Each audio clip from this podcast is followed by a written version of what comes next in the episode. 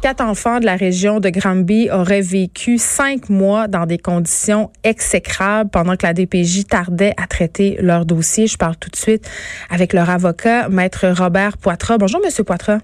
Bonjour. Écoutez, Maître Poitras, euh, dans quelles conditions ils vivaient, ces quatre enfants-là? Bon, écoutez, au tribunal, ce qu'on a appris, c'est qu'ils étaient dans un appartement où l'électricité avait été coupée. Il y avait un fil électrique qui euh, partait de l'appartement du haut jusqu'en bas, où il y avait plein de prises. Et mm. c'est lorsque les, pompiers, finalement, sont allés faire une inspection, qui ont vu l'état du logement, où il y avait de la vaisselle qui traînait partout, euh, du linge sale partout. Il y avait à ce moment-là 12 chiens dans l'appartement, trois gros chiens et neuf chiots. Euh, des matelas, il n'y avait pas de drap, les matelas étaient souillés. Euh, les chiens faisaient leurs besoins dans la maison, c'est ce que je comprends? Il y avait des excréments, oui, un peu partout dans la maison. Ce qu'on, en tout cas, ce qu'on a lu du rapport finalement de service euh, d'incendie de la ville de Grimby, oui, effectivement. Puis, euh, en... de fumée, euh, écoutez. Et là, après ça, on a pris le reste, là, euh, par rapport à l'école, par rapport aux soins de santé. Quand vous parlez de l'école, c'est-à-dire que ces enfants-là, finalement, avaient un taux d'absentéisme scolaire très, très élevé? Soit, soit qu'ils en retard, soit qu'ils se présentaient pas, ou quand ils se présentaient, il n'y avait pas de vêtements adéquats pour la saison, ou les vêtements étaient sales, ou ils sentaient pas bon. Certaines occasions, les professeurs devaient laver les enfants avec des lingettes, leur fournir euh, de quoi manger parce que des fois, ils arrivaient, il n'y avait pas déjeuner, ou des fois, il n'y avait pas de lunch et pas de sous pour s'acheter un dîner. Euh, une des jeunes filles, très anxieuse, pouvait aller voir la direction trois fois par avant-midi, savoir si quelqu'un était venu porter soit de l'argent ou un lunch pour le dîner. Euh, écoutez, c'était. Ça crève le cœur d'entendre ça. Oui, oh oui. Puis c'est des enfants qui avaient aussi besoin de certains soins. Des soins médicaux? Oui, soins médicaux et euh, le, parent ne donnait pas suite au rendez-vous. Le médecin pouvait donner un, deux, trois rendez-vous, puis il ne se présentait pas, ou des fois c'était long avant qu'il se présente. Les suivis n'étaient pas faits, les recommandations n'étaient pas suivies. Euh, finalement, ces enfants-là étaient lésés sur plusieurs points. Bon, puis j'imagine que rapidement, en tout cas du côté de l'école, et corrigez-moi si je me trompe, Maître Poitras, mais on a dû faire euh, un signalement à la DPJ, là, parce que ces enfants-là, visiblement, n'avaient pas les soins de base, c'est-à-dire les soins auxquels tout enfant a droit là, au Québec, dans le, c'est-à-dire un manger, se loger adéquatement, avoir des soins médicaux et être habillé décemment. Oui, écoutez, qui a fait les signalements, comme vous savez comme moi que c'est, euh, confidentiel. Ce qu'on sait, c'est qu'il y a eu un Il y en a eu. Oui. Ah, écoutez, le signalement du mois de février, avant le signalement du mois de février 2019, il y avait déjà eu quatre autres signalements qui avaient été fermés pour diverses raisons. Celui de février été gardé, mais le, dossier été confié à une intervenante au mois de juillet. Et à ce moment-là, après ça, il y a d'autres signalements, on a compris, qui sont rentrés, qui faisaient état de d'autres événements euh, après, dont probablement la coupure d'électricité et tout ça. Mm c'est euh, finalement c'est suite à l'inspection euh, du service d'incendie que les conclusions ont été changées pour demander le déplacement des enfants. Parce que lorsque le rapport a été fait au, départ, euh, on demandait de confier quand même les enfants à la mère de, de l'égal milieu et de donner aide conseil assistance. Mais après, finalement, les, puisqu'on a vu les photos, puis les services d'incendie, puis tout ça, là, ils ont changé de conclusion et c'était comme le temps, tant qu'à moi, qu'on demande à ce que ces enfants-là soient confiés en famille d'accueil. Maître Poitras, ça a pris combien de temps entre le premier signalement et le moment où ces enfants-là ont été retirés de leur famille? on va oublier les, premiers signalements. On va regarder le signalement du mois de février, c'est ça qui était retenu. Donc, février 2019 et les enfants, c'est au mois de novembre 2019.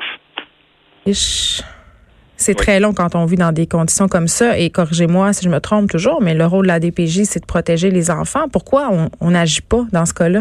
Parce que je sais pas, là, mais moi, je parle souvent à Maître Valérie Assouline, puis elle dénonce que parfois, la DPJ enlève des enfants à des familles, entre guillemets, pour rien. Là. Donc, d'un côté, on a des enfants qui sont confiés à d'autres familles pour des motifs qui sont beaucoup moins graves que ceux que vous venez de me décrire et on laisse ces quatre enfants-là littéralement, et pardonnez-moi l'expression, dans la merde. Bon, regardez, je vais euh, peut-être juste faire... Ça fait 38 ans que je fais de la protection à la jeunesse. Qu'on me dise qu'on enlève des enfants pour rien, euh, moi, j'ai pas vu ça, mais euh, que des fois, on peut échapper des dossiers, oui, c'est vrai. Hmm. Mais il faut aussi regarder le dossier. Lorsque c'est rentré finalement au mois de février, c'était probablement pour de la négligence. Euh, et euh, à ce moment-là, dépendamment des faits qui ont été donnés, ça n'a pas été jugé comme étant un dossier urgent, comme un, cas d'abus sexuel, un cas d'abus physique. Bon. Mais la négligence, c'est pas de l'abus physique? Aidez-moi à comprendre. Là. Non, mais là, c'était la négligence sur le plan éducatif parce que les enfants, probablement les enfants n'étaient pas à l'école retard puis tout ça. Bon, OK? Donc, ça ne mettait pas finalement les enfants dans un danger immédiat, on s'entend. Mais la situation, ce que j'en comprends, s'est détériorée au cours des mois. Et là, euh, à cause du manque d'effectifs, tout ça, finalement, la liste d'attente, comme ce n'était pas un dossier urgent, mais la liste d'attente, ça a pris cinq mois avant que le dossier soit confié à quelqu'un pour aller le voir. Il y a eu un blitz suite à ça, justement, en disant, ben là, ça pas d'allure, même si ce ne sont pas de dossiers urgents, cinq mois, c'est un délai déraisonnable, ça n'a aucune justification.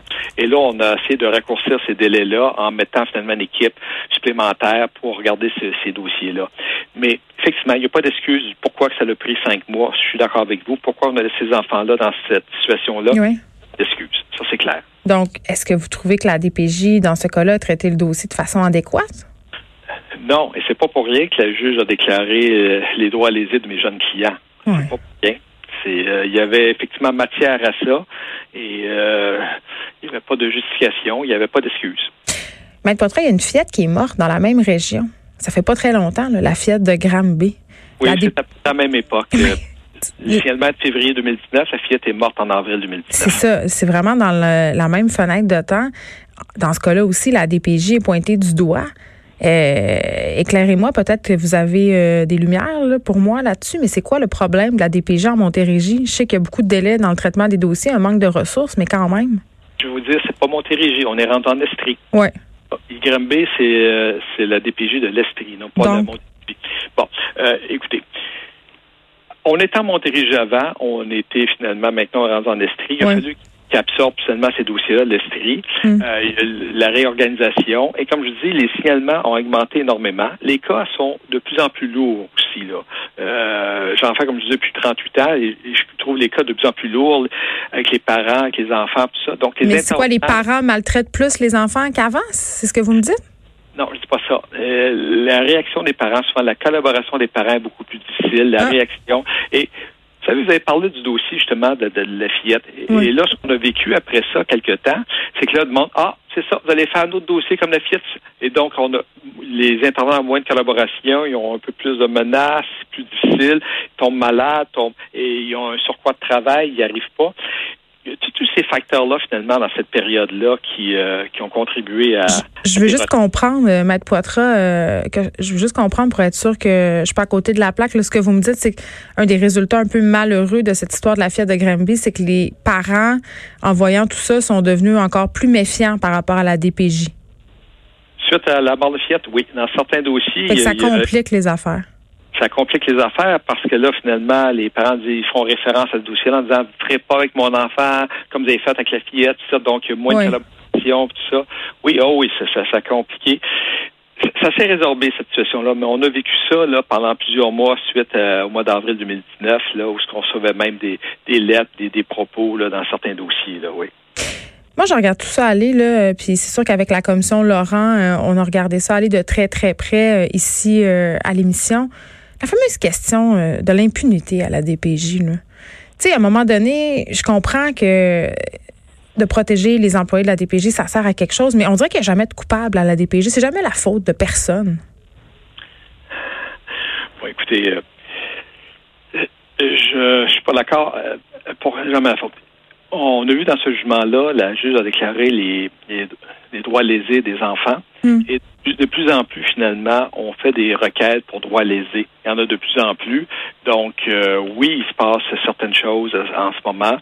Euh, est-ce que c'est de la faute euh, des intervenants? Est-ce que c'est de la faute finalement de l'administration de la DPG, tout ça? Écoutez, sauf que il est clair qu'en ce moment, il y, a, certains dossiers, effectivement, on n'a pas pris les moyens nécessaires, on n'a pas agi dans le délai adéquat et ces enfants-là ont subi certaines, euh, certains préjudices.